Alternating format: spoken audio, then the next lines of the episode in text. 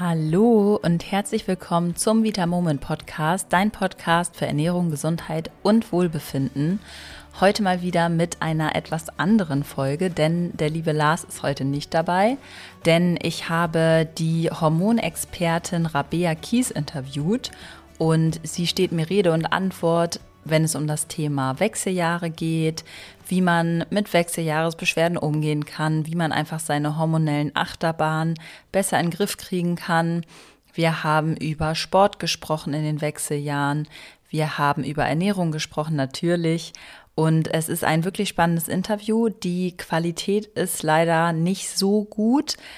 Das liegt einfach daran, dass momentan ja alles über Zoom läuft durch Corona. Daher bitte verzeiht es uns, dass die Qualität ab und zu nicht so gut ist, wenn die Verbindung gerade nicht so stabil war. Aber ich hoffe, du kannst trotzdem ganz, ganz viel aus dem tollen Interview mitnehmen. Und dann würde ich sagen, starten wir auch direkt mit dem Interview.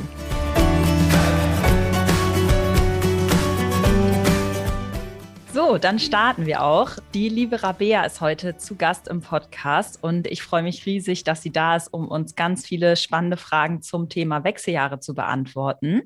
Und äh, ja, ich dachte, Rabea, vielleicht stellst du dich einmal kurz vor und sagst einmal, was du so machst und was so deine Leidenschaft ist. Ja, vielen, vielen Dank erstmal für die Einladung hier zum Podcast. Ich freue mich sehr, da zu sein. Mein Name ist Rabea Kies, ich bin 45, Mama von zwei Jungs und arbeite als Hormoncoach. Ich helfe Frauen mit hormonellen Beschwerden wieder sich ganz und gar wohl zu fühlen in ihrem Körper, wieder in Balance zu kommen. Und das gilt natürlich für Frauen in den Wechseljahren, wo häufig die Hormonprobleme sehr stark sind. Aber das gilt auch tatsächlich für immer mehr jüngere Frauen, die unter Hormonbeschwerden leiden. Ähm, nach dem Absetzen der Pille, äh, Frauen mit Kinderwunsch, ähm, ja, und Frauen, die grundsätzlich einfach Beschwerden haben auf vielen Ebenen, ähm, Schilddrüsenbeschwerden, Erschöpfung, Nebennierenbeschwerden, ähm, ja, Zyklusbeschwerden, Regelbeschwerden. Also man darf gar nicht so denken, dass Hormonprobleme nur Frauen in den Wechseljahren betreffen, sondern tatsächlich auch immer mehr jüngere Frauen. Das ist so meine Erfahrung und deswegen ähm, unterstütze ich einfach Frauen jeden Alters bei äh, jedwegen Beschwerden rund um das Thema Hormone. Und mir ist wichtig zu sagen, dass ich dafür stehe, die Hormone auf natürlichem Weg in Balance zu bringen. Das bedeutet also nicht mit, äh, ja, mit synthetischen Hormonen oder auch bioidentischen Hormonen oder irgendwelchen Medikamenten, sondern auf natürlichem Weg. Das bedeutet über Ernährungs, ähm, ja, gezielte Maßnahmen, die Ernährung umzustellen, aber vor allem auch einen hormonfreundlichen Lebensstil zu leben. Denn unsere Hormone äh, brauchen im Grunde Balance. Sie reagieren auf viele verschiedene Einflüsse um uns herum und Einflüsse, die auch in unserem Körper da sind. Und wenn wir uns überlegen, was eigentlich die Ursachen für hormonelle Disbalancen sind, dann kann man eigentlich sehr, sehr schön auch auf natürlichem Weg gegenregulieren und ist gar nicht angewiesen auf synthetische Hormone beispielsweise oder die Pille, die auch sehr gerne äh, schnell verschrieben wird, um äh, ja die Hormone platt zu machen war, wir haben natürlich auch ja mit der Pille andere Probleme, die dann wieder entstehen. Man tauscht sozusagen Symptom gegen Symptom und es kann langfristig keine wirkliche Lösung sein. Also dafür stehe ich, da unterstütze ich Frauen. Ähm, deswegen gibt es auch meinen Podcast, meine Online-Programme. Ich habe ein Buch geschrieben, ähm, mache viel bei Instagram, einfach um vor allem viel Aufklärung zu betreiben, weil viele Frauen gar nicht wissen, dass das, was sie da haben an Beschwerden, unbedingt auch Hormonprobleme sein müssen. Denn viele Beschwerden sind zu konfus oder man gewöhnt sich daran, ähm, ja, vielleicht auch über viele Monate und Jahre, dass sie da sind und hat das Gefühl, ich kann da sowieso nichts machen. Und das ist mir wichtig zu sagen, hormonelle Beschwerden sind nicht normal und wir müssen uns nicht mit ihnen abfinden. Definitiv, ganz, ganz wichtiger Punkt, bin ich komplett deiner Meinung. Das ist ein ganz wichtiges Thema, dass wir Frauen, glaube ich, alle dann schnell so sind, ach, naja, ja, habe ich alles, aber irgendwie kann man nichts machen. Und deswegen sprechen wir jetzt auch darüber, was wir dagegen machen können und wie wir uns wieder ins Gleichgewicht bringen können, dass wir uns alle wieder wohler fühlen. Und ich würde sagen, wir fangen jetzt einfach mal damit an, weil wir ja über das Thema Wechseljahre sprechen wollen, dass wir darüber sprechen, wie sich denn eigentlich die Hormone bei der Frau vor und auch während der Wechseljahre dann so langsam verändert, was da eigentlich im Körper los ist, damit man auch mal einschätzen kann, okay, was passiert da eigentlich gerade in mir? Also ich glaube, dass ganz wichtig ist zu wissen, dass die Wechseljahre sich über einen relativ langen Zeitraum hinziehen. Ähm, Im Grunde sprechen wir von drei Phasen der Wechseljahre. Und das kann sogar schon ab Ende 30 losgehen. Ähm, da sprechen wir von der Prämenopause. Das bedeutet, ähm, das ist so ungefähr ein Zeitraum, ja, ungefähr so zwischen 38 und 45. Wenn ich das jetzt mal so vorstelle, muss man aber ganz klar haben, dass es ein Modell ist, ja. Also wir sind alle so unterschiedlich, aber es ist sehr, sehr wichtig, weil viele Frauen um die 40 merken, irgendwas verändert sich. Ähm, der Zyklus verändert sich, ich habe stärkere PMS-Beschwerden beispielsweise, ähm, stärkere Regelschmerzen, stärkere Blutungen oder auch so Brustspannen ne, in der Phase vor der Periode. Habe ich schon PMS genannt? Ja, aber kann man auch zweimal nennen. Nochmal, vielleicht äh, kennt nicht jeder diese Bezeichnung. PMS steht für prämenstruelles Syndrom. Das bedeutet, dass ähm, Frauen ja emotionale, mentale, psychische, aber auch körperliche Beschwerden haben können, bevor die Periode einsetzt. Das kann Heißhunger sein, es können Wassereinlagerungen sein, eben dieses Brustspannen, sehr äh, schmerzempfindliche Brüste oder eben auch totale Stimmungsschwankungen. Ne? Ähm, das kennen sogar relativ viele Frauen. Und das ist etwas, was ähm, stärker wird in der Prämenopause. Und zwar genau deswegen, weil ab Ende 30 die Progesteronspiegel ein bisschen absinken. Progesteron ist das Hormon, das dominierende Hormon in der zweiten Zyklushälfte. Und Progesteron hat einen Gegenspieler, das ist das Östrogen, was das dominierende Hormon in der ersten Zyklushälfte ist. Und diese beiden müssen in einem guten Verhältnis zueinander stehen, damit es uns gut geht. Ja, also unsere Zyklushormone sind nicht nur dafür da, schwanger zu werden, ist ganz wichtig, oder fruchtbar zu sein. Sie stellen sicher, dass es uns rundum gut geht. Dafür sind unsere Hormone da. Und deswegen ist es auch so wichtig, sich gut um den Zyklus zu kümmern. Und ähm, ja, da komme ich aber gleich nochmal drauf zu sprechen. Und in der Prämenopause ist es so, dass wir nicht mehr in jedem Zyklus einen Eisprung unbedingt haben. Oder die Gelbkörperphase, also diese zweite Zyklushälfte, nicht mehr so viel Progesteron ausschüttet. Ne? Also es kommt zu einem relativen Progesteronmangel, zu erniedrigten Progesteronspiegeln im Verhältnis zu Östrogen. Und das führt zu PMS-Beschwerden. Das führt zu Beschwerden, die man ja zu ein, die man als relative Östrogendominanz bezeichnet. Das bedeutet einfach, dass wir zu wenig Progesteron haben im Verhältnis zu Östrogen. Ich muss dazu sagen, das ist eine ganz natürliche altersgemäße, ja, ein altersgemäßer Vorgang, ja. Also wir haben quasi typisch in diesem Alter eine relative Östrogendominanz und deswegen entstehen so manche Beschwerden, die wir vielleicht vorher so in den 30ern und 20ern gar nicht so hatten. Und ähm, das ist sozusagen diese Prämenopause.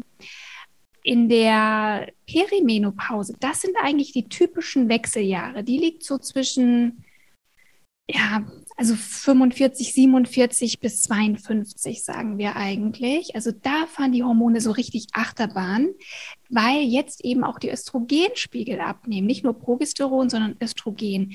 Und das Ganze geschieht nicht linear, sondern das ist wirklich wie so so ein permanentes Achterbahnfahren der Hormone, weil die Eierstöcke versuchen irgendwie noch mal ein paar Eizellen irgendwie rauszuschießen, aber das klappt dann nicht oder sie sind dann viel zu hoch, die Hormonspiegel in der ersten Zyklushälfte und fallen dann eben rasant ab, weil Progesteron, der Gegenspieler, das nicht mehr ausgleichen kann.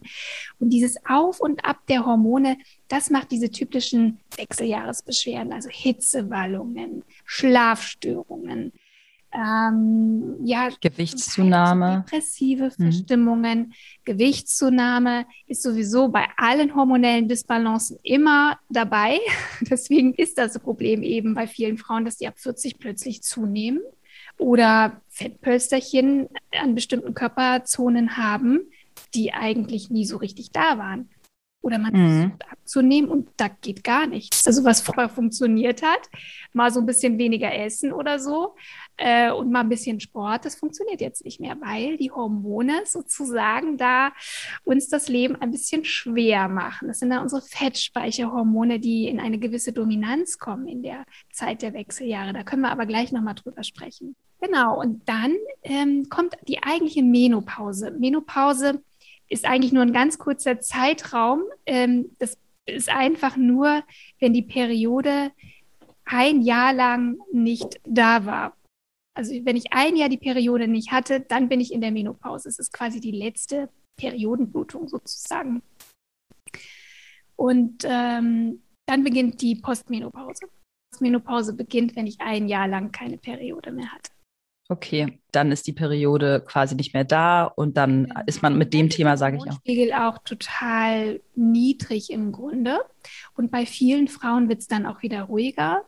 Also sie haben weniger Probleme, also es ist nicht mehr dieses Auf und Ab der Hormone. Nichtsdestotrotz können in der Phase auch aufgrund der geringen Hormonspiegel auch wieder Probleme auftreten. Da äh, passiert eben viel so Trockenheit der Schleimhäute, also trockene Augen, Scheidentrockenheit, äh, manchmal auch Schmerzen beim Geschlechtsverkehr. Ähm, ja, das, das ist so ein bisschen bezeichnend. Ähm, Libidoverlust. Libidoverlust ist allerdings auch immer ein Symptom für hormonelle Beschwerden. Ähm, egal in welchem Alter. Das möchte ich auch dazu sagen, weil viele Frauen sich da auch sehr viel Druck machen und sich fragen, ah, wieso habe ich eigentlich keine Lust auf Sex? Das kann natürlich viele Ursachen haben. Das kann an der Partnerschaft liegen. Das kann natürlich auch mit dem eigenen Körperbild in Zusammenhang stehen. Aber auch die Hormone können dafür sorgen, dass die Lust auf Sex nicht unbedingt da sein muss. Ja? Mhm. deswegen, wenn ich das so beschreibe, es sind echt ja so viele Symptome und Beschwerden, die da auftreten können, ähm, wenn die Hormone nicht im Gleichgewicht sind. Und deswegen finde ich das so wichtig, dass wir uns damit auseinandersetzen, weil es ja doch unsere Lebensqualität, unsere Stimmungslage, ja, und auch unser Wohl, unser gesamtes Wohlfühlen so sehr auch beeinflusst. Ja, absolut. Ja. Das war ja. so ein kleiner Durchgang durch die Wechseljahresphasen. Aber es ist wirklich, glaube ich, nochmal wichtig zu wissen, dass die Wechseljahre wirklich sich über eine lange Zeit hinziehen und eben auch so in diesen Phasen auch stattfinden. Und man muss dazu sagen, dass es leider Gottes eben auch jüngere Frauen gibt, die schon mit 40 in den Wechseljahren sind, weil die Hormone einfach so stark aus der Balance geraten sind. Und es gibt Frauen, die, das möchte ich auch sagen, gar keine Beschwerden haben in den Wechseljahren äh, oder kaum merkbare Beschwerden. Auch das gibt es, ne? weil ich finde, das ist immer so, so ein Vorurteil, dass man sich total schlecht fühlen muss in den Wechseljahren. Ich ja. möchte aber eben mitgeben, dass es nicht so sein muss. Dass es aber natürlich schwierig ist, wenn ich schon drin bin und diese massiven Hormonstörungen habe und hormonelle Beschwerden, da dann auch sofort rauszukommen. Deswegen ist es so wichtig, auch präventiv dafür zu sorgen, also in den Jahren vor den Wechseljahren, dass meine Hormonspiegel einfach gut dastehen. Denn dann habe ich so viel bessere Chancen, richtig gut durch die Wechseljahre zu kommen. Das heißt, du meinst die Frauen jetzt beispielsweise, die jetzt gut durch die Wechseljahre kommen und da eigentlich auch keine großen Probleme haben, die haben wahrscheinlich vorher schon so ein ausgeglichenes Hormonsystem gehabt, dass es einfach auch leichter für sie ist, diese Phase quasi durchzumachen, weil die Hormone keine Achterbahn fahren. Die Hormone verändern sich sowieso, aber die Frage ist ja, wie stark verändern sie sich und wie stark ähm, ist mein, äh, mein Wohlbefinden ähm, beeinflusst, ja. Also jede Frau wird Veränderungen merken, ja. Aber ähm, es gibt ja einen großen Unterschied, ob ich mich total schlecht fühle, keine Nacht mehr schlafe oder diese Hitzewallung mich fertig machen oder diese Stimmungsschwankung oder ob ich das alles eigentlich ganz gut verkraften kann, weil ich vielleicht eben auch mich sehr, sehr gut auch um mich kümmere, meine Ernährung ähm, unterstütze und überhaupt einen hormonfreundlichen stressarmen Lebensstil führe. Einige Vorlagen hier geliefert, denn das sind tatsächlich die die Dinge, die unsere Hormone positiv beeinflussen und regulieren. Aber wenn wir eben diese Dinge nicht leben, können, kann das auch nach hinten losgehen. Und wir dürfen natürlich auch nicht vergessen, dass es immer auch genetische Dispositionen gibt. Also es gibt auch Veranlagungen, ähm, die, die da auch ein bisschen mitspielt. Aber wir wissen ja, dass die Gene ja immer nur die eine Seite der Medaille sind und unser Lifestyle darüber entscheidet, ob wir diese Gene anknipsen. Also wir haben viel auch selbst in der Hand und sind dem Ganzen nicht hoffnungslos ausgeliefert. Nee, zum Glück. Okay, das heißt, es gibt ja zwei Möglichkeiten. Entweder ich bin jetzt schon in den Wechseljahren und denke mir jetzt, Mist, diesen Zeitpunkt habe ich irgendwie verpasst, da jetzt wirklich schon mal vorher was für zu tun.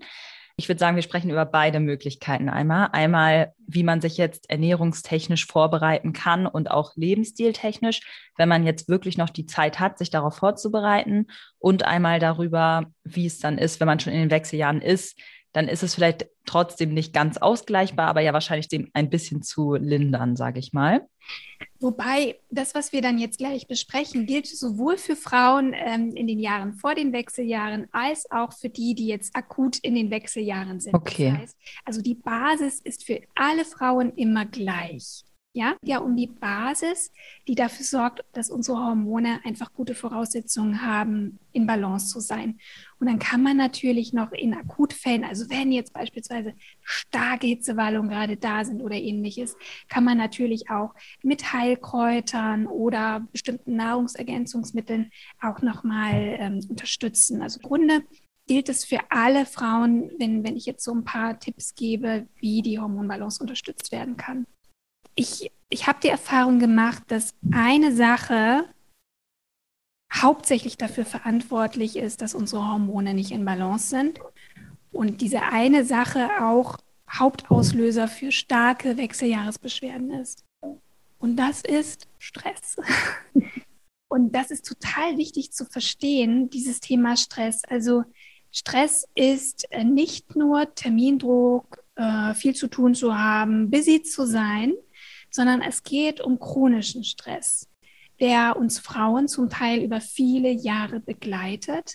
Und man muss sagen, dass gerade diese 30er und auch 40er Jahre unglaublich stressig sind für viele Frauen, weil da so viele Belastungen auf uns zukommen.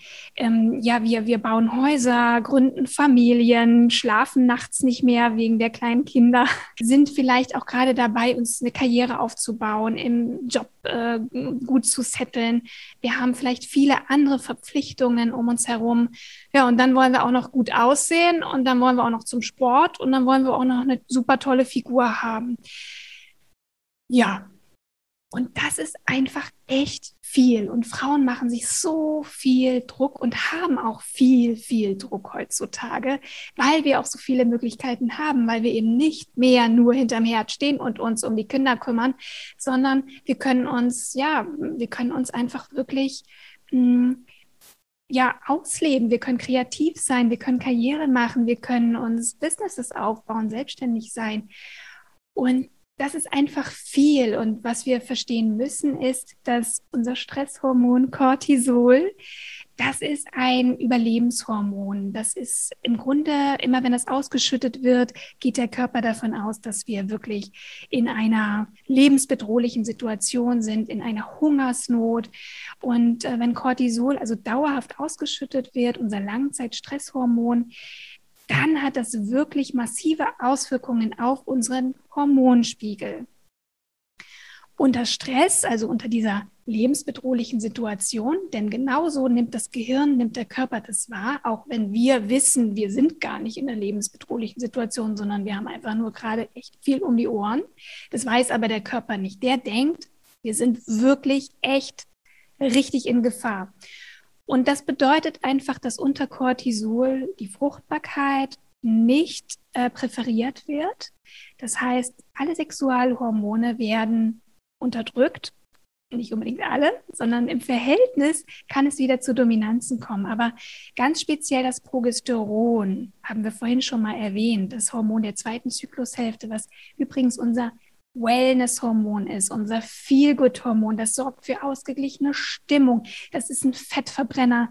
Das äh, verhindert Wassereinlagerung. Also alles, was wir uns wünschen. Traumhaft. Genau. Und deswegen kann man sich vorstellen, wenn das dann so absinkt, auch ähm, im Laufe der Wechseljahre, dann fehlt da schon was. Ne? Und Stress verstärkt das Absinken der Progesteronspiegel. Und das ist auch der Grund, warum viele jüngere Frauen auch schon diese Beschwerden haben können. Und deswegen ist es so wichtig, dass wir uns möglichst diesen Eisprung erhalten und auch eine stabile Gelbkörperphase so lange wie möglich erhalten, weil dieser verbleibende Gelbkörper nach dem Eisprung unser Progesteronproduzent ist. Und deswegen ist es so wichtig, dass wir unsere Fruchtbarkeit und diese Eisprünge und auch regelmäßige Zyklen möglichst lange erhalten. Ich weiß, viele Frauen sind heilfroh, wenn die ihre Periode nicht haben, aber da fangen dann eigentlich so ein bisschen die Probleme an, weil wir diese Hormonmängel dann haben. Und das kann einfach tatsächlich zu Beschwerden führen, die ich eben gerade genannt habe. Und nochmal, es ist ja nicht normal, dass wir Periodenschmerzen haben, Zyklusbeschwerden haben. Denn der Zyklus ist eigentlich entspannt und beschwerdefrei. Und insofern haben wir einen entspannten Zyklus, können wir uns wirklich freuen, wenn wir auch lange einen Eisprung haben, weil wir dann auch lange weniger Probleme haben, auch mit dem Körperfett, Gewichtszunahme, Wassereinlagerung. Ich finde das echt nochmal wichtig zu erklären. Und je länger wir sozusagen auch fruchtbar sind, bis in die 40er hinein, desto Später kommen dann auch diese Wechseljahre. Und wenn wir jetzt aber sehr viel Stress haben, schon in jüngeren Jahren oder auch in den Wechseljahren, ähm, dann ist es so, dass irgendwann diese Nebennieren, die diese Stresshormone produzieren, ja, so ein bisschen in die Knie gehen. Die haben nicht mehr so viel Power. Wir haben die einfach ausgebrannt. Und ähm, dann ist es so, dass in den Nebennieren, wo zum Beispiel auch Progesteron produziert wird, also nicht nur in den Eierstöcken, sondern auch in den Nebennieren, dass auch da kaum noch Progesteron produziert wird. Und das wird doch sogar für das Cortisol verwendet dann, oder? Ist das nicht so? Auch das, auch das. Ähm, der Körper sagt dann, okay, also wir haben jetzt so viel Stress, wir können das nicht in diese Fruchtbarkeitsachse geben. Da sind einfach keine Ressourcen da für Schwangerschaft, für ein neues Leben. Und dann nutzt er sozusagen Progesteron, was übrigens eigentlich auch nur ein Vorstufenhormon ist für unsere Stresshormone, macht er aus Cortisol möglicherweise ähm, äh, aus Progesteron Cortisol. Und deswegen ist es manchmal eben auch gar keine Lösung einer sehr gestressten Frau, Progesteron zu verschreiben, denn der Körper macht daraus, was er will. Es ist immer so ein bisschen, wirklich muss man immer sehr gut abwägen. Ne? Der Körper ist mhm. intelligent und der reguliert sich immer selbst. Und deswegen ist es so wichtig, dass wir ihn bei der Selbstregulation unterstützen und nicht versuchen, ihn von außen zu manipulieren, weil der Körper will immer in Balance sein. Der will immer in Homöostase sein, uns ins Gleichgewicht bringen. Und das macht unsere Hormone. Die sind dafür da. Das machen sie tagtäglich. Aber irgendwann, wenn der Stress zu viel wird, wenn wir uns schlecht ernähren, wenn chronische Entzündungen im Körper sind, dann kippt dieses Gleichgewicht und dann kann es eben zu dauerhaften Hormonverschiebungen auch kommen, aus denen man aber auch wieder rauskommt. Deswegen ist mein allererster Tipp wirklich sehr, sehr darauf zu achten, nicht so viel Stress zu haben und viel dafür zu tun, mich immer wieder auch in einen entspannten Zustand zu bringen. Ähm, ja, vielleicht auch bestimmte Stressoren in meinem Leben zu reduzieren, zu vermeiden, ähm, bestimmte Trigger, die mich immer wieder stressen, wirklich mal zu hinterfragen. Will ich das wirklich? Will ich diesen Job? Erfüllt mich dieser Job? Machen mich meine Arbeitskollegen happy? Ähm, macht mich diese Beziehung, in der ich gerade bin, glücklich? Unterstützt mich das in meinem Wohlbefinden? Diese Fragen muss man sich stellen, weil wir leben viele Jahre in Konstellationen, die uns zum Teil gar nicht gut tun. Und mir ist auch klar, dass man da nicht sofort rauskommt. Ja. Ja, aber sich auch lernen, ein bisschen mehr auch an die erste Stelle oder also auf jeden Fall sehr viel weiter nach oben zu stellen, als wir es bislang getan haben. Ne? Absolut. Wir Frauen, ja. wir, wir machen das eben. Das ist so das Muster vieler Frauen, sich hinten anzustellen. Gerade wenn man auch Familie hat, ne? die Kinder gehen vor, der Partner geht vor, die Familie geht vor. Ähm, aber sich wirklich klar zu machen, wenn es mir nicht gut geht, dann kann ich auch für die anderen nicht so da sein, wie es sein sollte. Und wenn ich quasi fast am Ausbrennen bin, müde bin, erschöpft bin, dann kann ich ja auch nicht die Partnerin, die Mutter sein, die Kollegin, ähm, die ich sein könnte. Genau, und jeder Gedanke kann Stress auslösen, auch innere Glaubenssätze, die wir haben über uns, über unseren Körper beispielsweise, kann ein Stressauslöser sein. Und deswegen ist so mein erster Tipp, schau dir an, wie viel Stress hast du im Leben, wie kannst du es reduzieren. Und jede Frau muss meiner Meinung nach eine Entspannungstechnik beherrschen, die sie in ihrem Alltag anwenden kann, damit sie die Chance hat, auch sich immer mal wieder aus dieser Stressschleife rauszuholen. Ob es jetzt Meditation ist, ob es Yoga ist, ob es einfach auch Spaziergänge im Wald sind, ob es Licht ist, ob es einfach mal ein Hobby ist, was ich viele Jahre einfach vergessen habe, keine Zeit, keine Priorität. Vielleicht malst du gerne, vielleicht machst du super schön Handarbeiten. Das sind alles so Dinge, die uns Kraft geben und die den, den Körper wirklich aus diesem Stressteufelskreis rausholen. Da kann man sich ja vielleicht auch für den Anfang mal aufschreiben und überhaupt mal überlegen, was einen eigentlich so am meisten stresst. Und ich glaube, vielen, bei ganz vielen scheitert es ja eigentlich schon daran, dass man gar nicht genau weiß, was es in uns denkt, sondern man die ganze Zeit irgendwie getrieben ist und sich dann irgendwann so fragen kann, was, woran liegt es eigentlich? Und manchmal hilft das schon, das auch einfach ins Bewusstsein zu holen, was da eigentlich den ganzen Tag in einem gedacht wird vom Ganz Unterbewusstsein. Mhm. Ganz genau. Ich würde gerne nochmal auf das Thema Ernährung kommen. Ja, das wollte ich jetzt auch fragen. Was für mich die zweite Säule ist, neben Stress, weil also Cortisol ist ein Fettspeicherhormon. Also wenn wir permanent Cortisol ausschütten, dann nehmen wir auch zu. Das ist so. Ja. Und ähm, Gleichzeitig eben, wie gesagt, unterdrückt es auch das Progesteron, unser Fettverbrennungshormon, äh, unser Feelgood-Hormon und Östrogen übernimmt die Dominanz. Das ist eben auch ein Fettspeicherhormon bei uns Frauen, was eigentlich für unsere schönen weiblichen Rundungen sorgt, schöne Brüste, schöne Hüften, schöne Oberschenkel. Aber wenn es in der Dominanz ist, nehmen wir genau dazu, nämlich am Po, an den Oberschenkeln, ähm, ja, so um die Hüften herum. Es ist eben ein Hormon, was für die Zellteilung verantwortlich ist, was das Bindegewebe weich macht. Ne? Das ist halt unser weibliches Hormon. Wenn es in der Dominanz ist, dann kommt das eben zu diesen, ja, entweder Figurveränderungen oder Gewichtszunahme.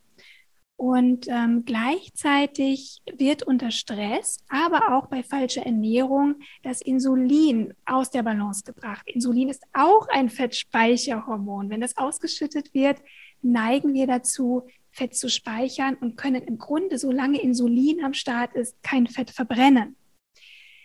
So, Insulin kennt ja irgendwie jeder so ein bisschen. Das kennt man so von den Diabetikern die, die eben Probleme haben, letztendlich auch Insulin auszuschütten oder auch den Blutzuckerspiegel stabil zu halten. Das kann aber schon passieren, wenn wir unregelmäßig essen oder wenn wir uns einfach sehr schlecht ernähren, sehr kohlenhydratbetont ernähren oder auch wenig Fette und Eiweiß in unserer Ernährung haben oder wenn wir viel industriell verarbeitete Lebensmittel essen. Dann kann es zu Schwankungen kommen. Der Blutzucker ist zu niedrig oder zu hoch und das mag der Körper gar nicht. Also immer wenn der Blutzucker zu niedrig ist, hat er richtig Stress und schüttet Cortisol aus, damit wir den Blutzucker wieder anheben in der Zeit, wo wir nichts essen. Das heißt, wenn ich nichts esse, muss ich mich darauf einstellen, dass der Körper über Cortisol den Blutzuckerspiegel reguliert. Wenn ich aber einen zu hohen Blutzuckerspiegel habe, schüttet der Körper Insulin aus. Und so regulieren unsere Hormone den Blutzuckerspiegel in den Phasen, wo ich nichts esse. Ich will aber eigentlich nicht zu viel Insulin und ich will nicht zu viel Cortisol, weil das sind ja unsere Fettspeicherhormone. Und deswegen ist es so wichtig, regelmäßig zu essen und zwar so, dass der Blutzuckerspiegel stabil bleibt. Und nichts essen, wie gesagt, führt zu einer Ausschüttung von Hormonen. Und gerade auch bei Frauen im fruchtbaren Alter kann es einfach vor allem auch das Progesteron unterdrücken. Ähm, zu wenig Essen, auch zu wenig Kohlenhydrate unterdrücken unsere Fruchtbarkeit und auch die Progesteronspiegel. Und das ist ja das, was wir uns sehr, sehr oft verbieten, ne? Also Kohlenhydrate oder auch darauf ganz lange Pausen. Genau, darauf wollte ich hinaus. Was machen denn Frauen, wenn die Gewichtsprobleme haben, wenn die Figurprobleme haben? Dann ist das erste, ich muss jetzt mal äh, Fasten, intermittierendes Fasten machen und ich esse jetzt mal nur noch zweimal am Tag. Und, und überhaupt, also wenig essen ist ja immer die Lösung oder dann auch in Kombination ganz viel trainieren. Und für unsere Hormone ist eigentlich diese Kombination zu wenig Essen oder zu einseitig Essen in Kombination mit sehr viel Training wirklich so ein Hormonkiller, muss man wirklich sagen. Ja, Stress ähm, pur, ne? Das ist wirklich Stress. Und was wir eben gerade bei hormonellen Beschwerden nicht wollen, ist Stress. Wir versuchen Stress zu vermeiden auf allen Ebenen. Und Ernährung ist Stress. Auch Training kann Stress sein, wenn es zu viel ist. Training ist super gut, aber immer im Gleichgewicht. Und wenn ich viel trainiere, muss ich einfach auch Energie über die Ernährung zur Verfügung stellen. Ja, das ist ganz wichtig. So, und jetzt mal als Beispiel, was bedeutet das jetzt alles? Bitte morgens frühstücken, damit wir eben den, den direkt morgens auch unsere Hormone schön unterstützen. Weil wenn wir die ganze Nacht nichts gegessen haben und dann auch vielleicht noch bis mittags warten, dann regulieren wir das alles über die Stresshormone. Die Glykogenspeicher in der Leber werden leer gemacht.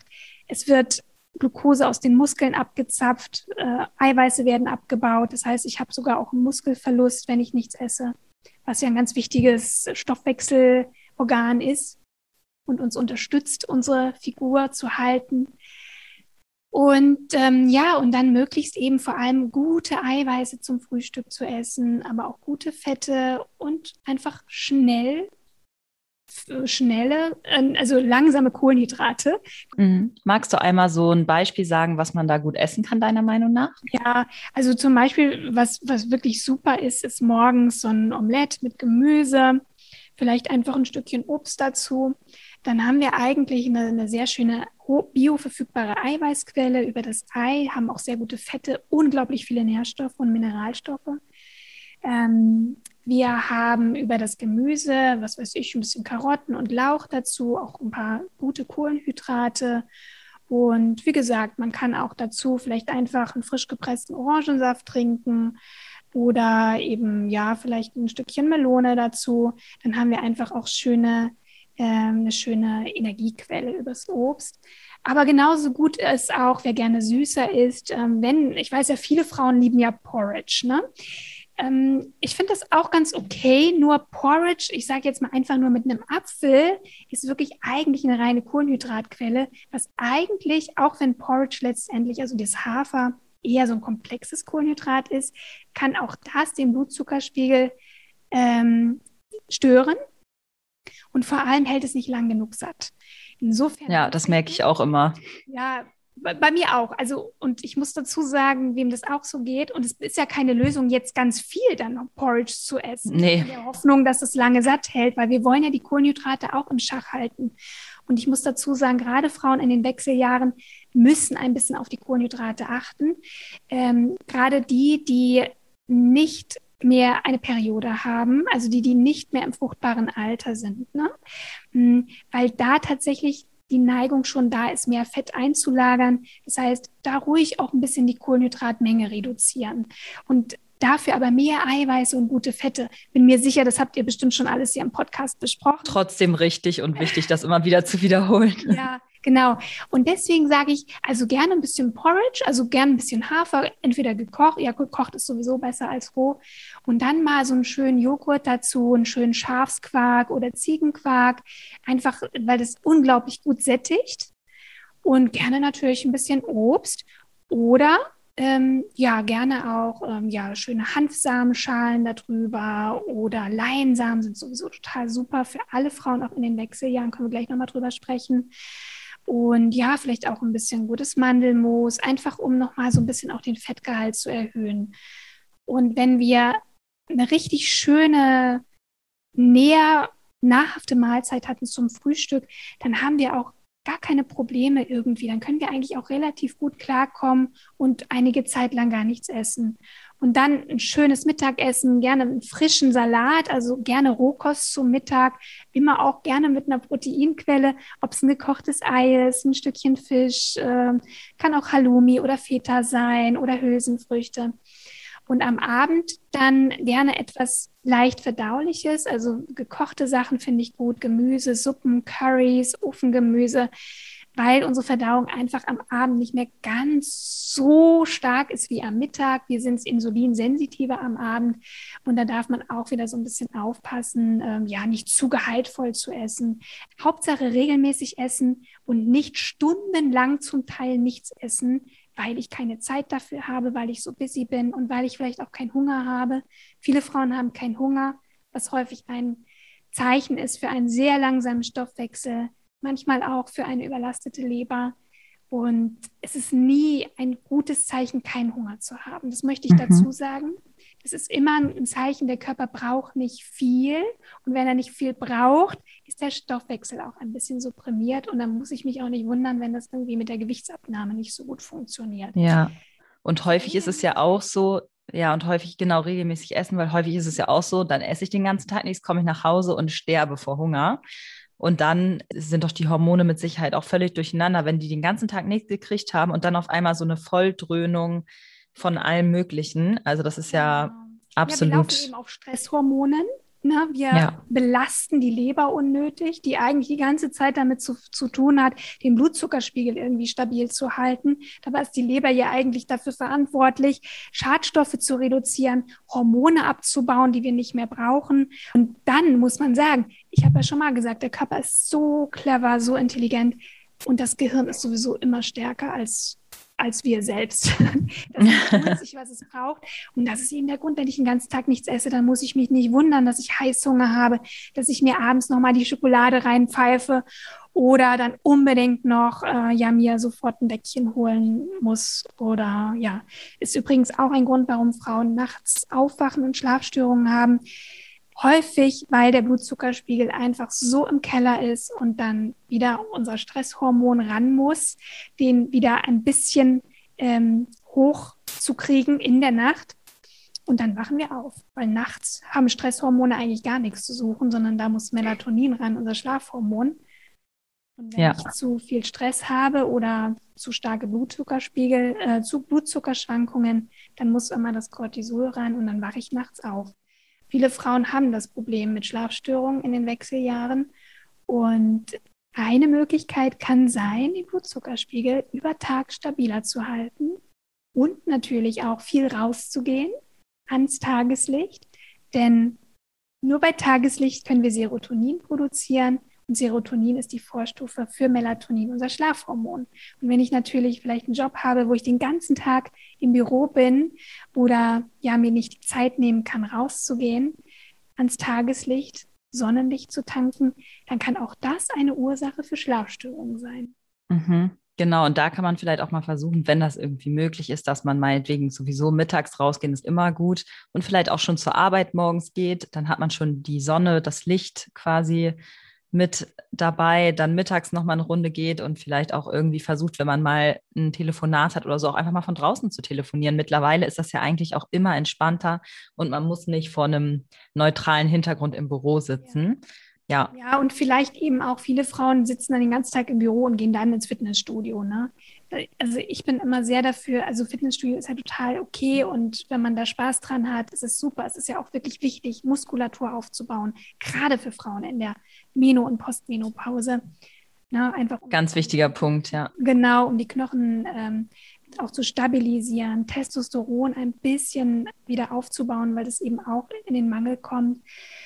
Aber trotzdem, also dieses Trainieren an der frischen Luft und am Tageslicht ist wirklich auch ganz wichtig, weil man mehrere Fliegen mit einer Klappe da schlägt. Ja, also auch mal das. Hm. Man kann das Krafttraining, wolltest du vielleicht gerade sagen? Ja, nach draußen auch verlegen. Ja. Genau. Ich mache zum Beispiel auch, ich gehe sehr, sehr gerne laufen, aber ich mache nie einfach nur ein stupides Lauftraining, sondern ich nehme mir da eine Parkbank, mache da Liegestütze, mache Ausfallschritte, ähm, ja, such mir eine Stange, wo ich so ein paar äh, Klimmzüge mache. Mhm. Vielleicht, das ist dann, sind wir eigentlich schon ganz schön dabei. Und das wäre vielleicht auch so die, die, die dritte Empfehlung, die ich geben würde. Also Bewegung und Training ist sehr, sehr wichtig und vor allem für Frauen in den Wechseljahren umso mehr auch das Krafttraining. Ne? Das ist ja. ganz wichtig, weil wir bauen im Alter Muskulatur ab. Und Muskulatur ist wirklich ein ganz, ganz wichtiges Organ, auch für die, ja, für alles, für den Stoffwechsel, für einen stabilen Blutzuckerspiegel. Ähm, ja, und ähm, ja, insofern sollten wir uns das auch erhalten, so lange wie möglich. Ja, davor scheuen sich, glaube ich, immer noch relativ viele, dann wirklich so ein Krafttraining zu machen. Aber das ist halt nicht immer gleich ein Krafttraining im Fitnessstudio, wie du eben schon meintest. Das ist auch mit eigenem Körpergewicht draußen an der frischen Luft, mit vielleicht auch Widerstandsbändern. Also da gibt es so viele Möglichkeiten oder auch so HIT-Trainings. So Intervalltrainings ja, sind ja auch immer ganz Hit gut, oder? Ein bisschen aufpassen. Äh, HIT ist so ein Spezialfall. Okay. Also wie gesagt, bei Frauen in den Wechseljahren, da können wir auch mal wieder, das möchte ich vielleicht nochmal erklären, da können wir auch wieder mal ein bisschen Fasten, intermittierendes Fasten machen. Also weil, wie gesagt, die Insulinresistenz nimmt zu, die Leber wird ein bisschen schwächer, die Muskulatur nimmt ab. Ähm, oder auch Entzündungsprozesse können sich verstärken. Das sind einfach wirklich Alterserscheinungen, die normal sind. Ne? Deswegen und dann kommen ja auch noch die hormonellen Veränderungen dazu. Insofern, es ist einfach ein Prozess, wo sich Dinge verändern. Das müssen wir auch annehmen und akzeptieren. Aber wir können eben so viel tun, damit das eben nicht passiert. Und ähm, ich denke eben schon, also für Frauen in der Meno- und Postmenopause kann intermittierendes Fasten ganz gut sein, wenn ich dann aber eben im Mahlzeitenfenster wirklich sehr ausgewogen und gut esse. Und das Krafttraining ist extrem wichtig, um, wie gesagt, ähm, auch diesem abfallenden Testosteronspiegel entgegenzuwirken. Testosteron ist auch ein ganz wichtiges Hormon für uns Frauen. Zum einen, weil es den Muskelaufbau unterstützt, aber auch für unsere Libido, ähm, für unsere Stimmung, für unsere Tatkraft, für unsere Motivation. Dieses Anpacken brauchen wir auch Testosteron. Und Training, vor allem Krafttraining, kann auch die Testosteronproduktion ähm, unterstützen. Ich muss mhm. dazu sagen, es gibt viele jüngere Frauen, die unter erhöhten Testosteronspiegeln leiden aufgrund einer hormonellen Verschiebung. Das bedeutet aber nicht, dass die kein Krafttraining machen dürfen. Krafttraining oder überhaupt Training ist immer regulierend. Und ähm, worüber wollten wir jetzt eigentlich gerade? HIT-Training eigentlich. Ja, und HIT ist zum Beispiel für jüngere Frauen wenn es vor allem sehr lange geht. Es geht ja, es gibt bei YouTube so fiese Hit-Trainings, die gehen zum Teil eine halbe oder dreiviertel Stunde. Bitte auf gar keinen Fall, weil das extrem auch Stress ähm, ausschüttend ist. Wenn wir aber Hit-Training sehr kurz gestalten, also so bis maximal zehn Minuten, also es, es geht wirklich um ein High-Intensity-Intervalltraining, ja, also wo ich kurze Intervalle der Belastung habe, kurze Pausen und das eben sieben Minuten ohne Unterbrechung am Stück für verschiedenste Muskelgruppen. Kann man auch im Ausdauertraining machen mit Sprints und so weiter. Ähm, dann kann das gut sein, ne, weil das einfach wirklich für den Stoffwechsel, fürs Immunsystem schon auch ein sehr, sehr gutes äh, Training ist. Nur eben nie übertreiben und vor allem nicht lang, zu lang. Weil ja. dann haben wir wieder diese Cortisolausschüttungen, die nicht so gut sind für den Körper. Ja, spannender Punkt. Ich glaube, das ist für viele wichtig, weil so Hit-Trainings, glaube ich, schon echt immer beliebter werden. Also das heißt, das Limit sind eigentlich so zehn Minuten ungefähr. Genau, und alles, was darüber hinausgeht, ist eigentlich schon dann ein bisschen zu viel für unser Stress, für unseren genau, Stresspegel. Weil, weil bis zehn Minuten regulieren wir über unsere Kurzzeitstresshormone, zum Beispiel Adrenalin. An diese Kurzzeitstresshormone und kurzzeitigen Stressbelastung ist der Körper super angepasst. Ähm, aber Langzeitstress, das ist eigentlich das, was uns Probleme macht. Ne? Und je länger ich trainiere, desto mehr wird wieder über das Cortisol reguliert. Und gerade Frauen, die schon in hormonellen Schwierigkeiten sind, die müssen einfach ein bisschen aufpassen und mehr in Balance kommen, auch was das Training betrifft.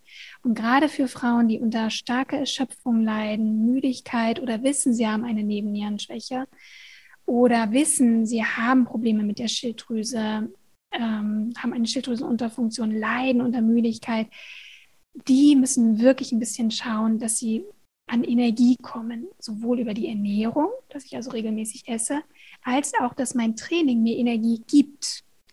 Also es geht nicht darum, fix und fertig zu sein nach einer Trainingseinheit, sondern es geht darum, Energie zu bekommen. Und nur wenn mein Körper wieder Energie bekommt, dann kann auch meine, kann auch meine, eine Hormonregulation wieder in, in Gang kommen. Dann kann ich erst wieder ein hormonelles Gleichgewicht erreichen. Wenn ich permanent unter Stress bin, dann sind diese Masterhormone, die auch für die Fettverbrennung oder die die Fettverbrennung aufhalten, wirklich wieder am Start. Also Cortisol, Insulin, Östrogen, Schilddrüsenunterfunktion, das sind einfach hormonelle Disbalancen, die zu einer Fetteinspeicherung ja, neigen. Mhm. ich möchte gerne vielleicht noch für Frauen, die jetzt irgendwie nicht wissen, ja, habe ich jetzt eigentlich irgendwie ein hormonelles Ungleichgewicht oder nicht? Ich, also wenn ich so zuhöre, merke ich, okay, das könnte, das könnte, da finde ich mich wieder dann würde ich sehr, sehr gerne anbieten. Ich habe auf meiner Website einen kostenlosen Hormonselbsttest und man kann da aufgrund bestimmter Symptome herausfinden, mit welchen Disbalancen diese Symptome korrelieren. Also was, welche Hormone sind dafür verantwortlich? Und so hat man zum Beispiel mal so einen kleinen ersten Einblick, welche Hormone sind es eigentlich bei mir, die im Moment vielleicht im Ungleichgewicht sind. Weil das ist ja auch immer noch mal ganz interessant. Total. Den Link tue ich dann natürlich in die Folgenbeschreibung für alle, die das jetzt einmal ausprobieren wollen. Also das ist, glaube ich, ein guter Indikator, um da mal näher reinzugehen. Die Zeit rennt. Mm. Ich weiß. Aber nein, ich finde auch, das ist so ein tolles Thema, darüber könnte man Stunden sprechen. Ich fasse einmal ganz kurz ein bisschen zusammen, was wir bislang so gesagt haben. Wir haben einmal über Stress gesprochen. Wir haben darüber gesprochen, dass wir den Stress reduzieren wollen mit der Technik, die auch immer dir einfach liegt. Also für mich ist es Yoga, für Rabea ist es vielleicht Meditation, das kann ganz verschieden sein, vielleicht auch eine Kombination aus mehreren Sachen, Spaziergänge und so weiter. Der nächste Punkt, ganz, ganz wichtig, ist Ernährung. Du sagtest jetzt, in der Phase, wo man die Wechseljahre hat, ist auch mal Intervall fast, wenn man es gut verträgt, in Ordnung und auch kann auch positiv sein. Und Bei jüngeren Frauen. Unter starker Erschöpfung und Müdigkeit leidet, ne? Gute Ergänzung, ja. Und bei jüngeren Frauen aber eher eigentlich nicht. Und ähm, genau, dann ausgewogen essen, viele komplexe Kohlenhydrate, wenn man Kohlenhydrate isst und gute Eiweiße, Fette. Genau, auch keine Angst vor Fetten, nehme ich an, bist du auch der Meinung, ne? Absolut, wir brauchen ja. sogar die Fette, damit überhaupt Hormone produziert werden können. Ne? Cholesterin ist die Ausgangssubstanz für alle Sexualhormone, für unsere Stresshormone. Und wenn ich kein Fett esse oder zu wenig, muss ich mich nicht wundern, wenn ich niedrige Hormonspiegel habe. Ja, genau. Eiweiße, Fette, komplexe Kohlenhydrate, natürlich Gemüse, Ballaststoffe, auch super gut für die Leber. Das haben wir einmal zu der Ernährung besprochen und nicht zu lange Pausen zwischen den Mahlzeiten. Und genau, dann haben wir noch als letzten Punkt jetzt über Sport gesprochen. Da auf jeden Fall auch darauf achten, ob man sehr erschöpft ist, eine Nebennierenschwäche hat oder nicht. Und daran auch so ein bisschen das Sportlevel anpassen. Ich nehme an, wenn man jetzt wirklich komplett ausgebrannt ist, kann auch schon ein ja, moderater, zu langer Spaziergang anstrengend sein. Also da wirklich total auf den Körper achten. Und ansonsten Muskeln, Muskeln, Muskeln. Ich glaube, das ist so das, was wir uns alle hinter die Ohren schreiben können, dass wir gerade auch, je älter wir werden, desto mehr müssen wir auch ein bisschen gegen den Muskelabbau arbeiten. Das Ganze dann mit guten Eiweißen unterstützen und Krafttraining machen. Und am besten, wenn ihr es euch richtig gut gehen lassen wollt, draußen an der frischen Luft im Tageslicht. So, ich würde dich gerne noch tausend Sachen fragen. Das wird aber, glaube ich, zeitlich ein bisschen knapp. Ich habe noch eine Frage an dich. Und zwar ist das eine, die wir allen unseren Interviewgästen stellen. Und zwar ist es, äh, wenn du jetzt eine Sache nur empfehlen könntest, um deine Hormone gesünder zu machen, um sie mehr in Einklang zu bringen, was wäre diese eine Sache? Das fällt mir natürlich unglaublich schwer, aber ich würde immer mit der Ernährung anfangen. Weil wir müssen jeden Tag essen. Also wir müssen sowieso essen. Also, warum esse ich nicht gleich so, dass meine Hormone sich darüber freuen? Und ich sag mal so, wenn, wenn das jetzt für dich erstmal ein überforderndes Thema ist, liebe Hörerin, dann fang mit dem Frühstück an. Das Frühstück legt, legt, wirklich die Basis für den ganzen Tag und auch die Basis für einen stabilen Blutzucker über den ganzen Tag. Und deswegen sage ich, kümmere dich um ein richtig gutes Frühstück und der Rest wird dann kommen. Und dann, wenn du das Intus hast, dann kannst du ja gerne dann auch den nächsten Step gehen und vielleicht auch am Abend vielleicht einfach dir ein bisschen mehr Zeit nehmen für ein gesundes Abendessen und möglicherweise dann sogar auch schon für den nächsten Tag ein bisschen was vorbereiten, dass du dir mittags was Gutes mitnehmen kannst. Ich denke, die Ernährung ist wirklich das A und O. Und das würde ich, also mein, mein ich sage jetzt mal, mein Kurztipp wäre, richtig gut frühstücken. Sehr schön, das ist ein schöner Tipp, finde ich super. Vielen Dank. Wenn es jetzt unseren Hörerinnen sehr gut gefallen hat, was du so gesagt hast, wie können sie denn jetzt mit dir am besten in Kontakt treten? Was bietest du so an? Also ich glaube, dass hier wahrscheinlich einige Fragen aufgekommen sind und vielleicht auch wir einige Felder aufgemacht haben, wo jetzt vielleicht die Zuhörerin gerne ein bisschen mehr darüber erfahren würde. Zuallererst würde ich super gerne meinen Podcast empfehlen. Das ist mein Hormon Reset Podcast, weil der ist kostenlos. Ähm, den kann jeder hören. Den gibt es überall, wo es Podcasts gibt. Unter anderem aber auch auf meiner Website rabea-kies.de. Da findet man den Podcast, Hormon Reset Podcast heißt er. Aber man findet da natürlich auch ähm, ja, mein Buch, die Hormonbalance Diät, was ich für Frauen geschrieben habe, die ja scheinbar hoffnungsloser, ein hoffnungsloser Fall sind, die irgendwie nicht abnehmen können und sich fragen, ja, wieso, ich mache doch jetzt schon alles, ich ernähre mich doch gesund und ich bewege mich und ich nehme trotzdem nicht ab. Und da möchte ich eben zeigen, dass es die Hormone sind, um die wir uns kümmern sollten. Und das Buch ist nicht nur für Frauen, die abnehmen möchten, sondern auch für Frauen, die gerne lernen wollen, wie sieht denn eigentlich eine hormonfreundliche Ernährung aus. Es gibt auch ähm, ganz viele Rezepte im zweiten Teil, aber auch ganz viel Hintergrundwissen, welche Hormone eben dafür zuständig sind, dass wir zunehmen oder welche Hormone auch für ganz bestimmte Fettpölsterchen zuständig sind, die sich bei mir in letzter Zeit so zeigen vielleicht.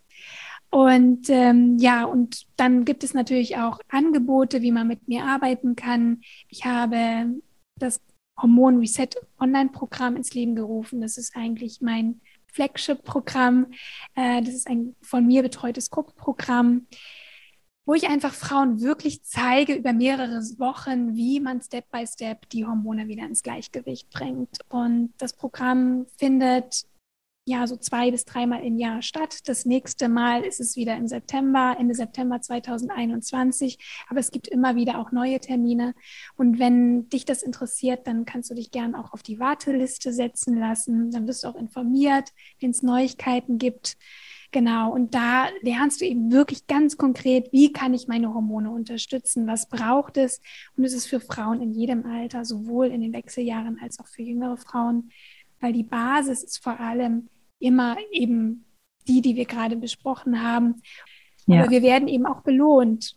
Ja, mit, mit einer schlankeren Taille, mit mehr Energie, mit mehr Ausgeglichenheit. Und ich glaube, das ist es auf jeden Fall wert. Definitiv. Ja, vielen Dank, Rabea. Die Links findet ihr alle in der Folgenbeschreibung. Das heißt, wenn ihr mit Rabea in Kontakt treten wollt, mal den Podcast euch anhören wollt oder auch nochmal genauere Infos zum Hormon Reset Programm, dann findet ihr den Link in der Beschreibung. Und äh, liebe Rabea, vielen, vielen Dank, dass du da warst. Ich glaube, das äh, ist für viele eine ganz, ganz spannende Podcast-Folge und schön, dass du dein Wissen mit unserer Community geteilt hast. Vielleicht auf irgendwann mal wieder. Ich komme gerne wieder. Vielen lieben Dank und ja, freue mich sehr, dass ich da sein durfte.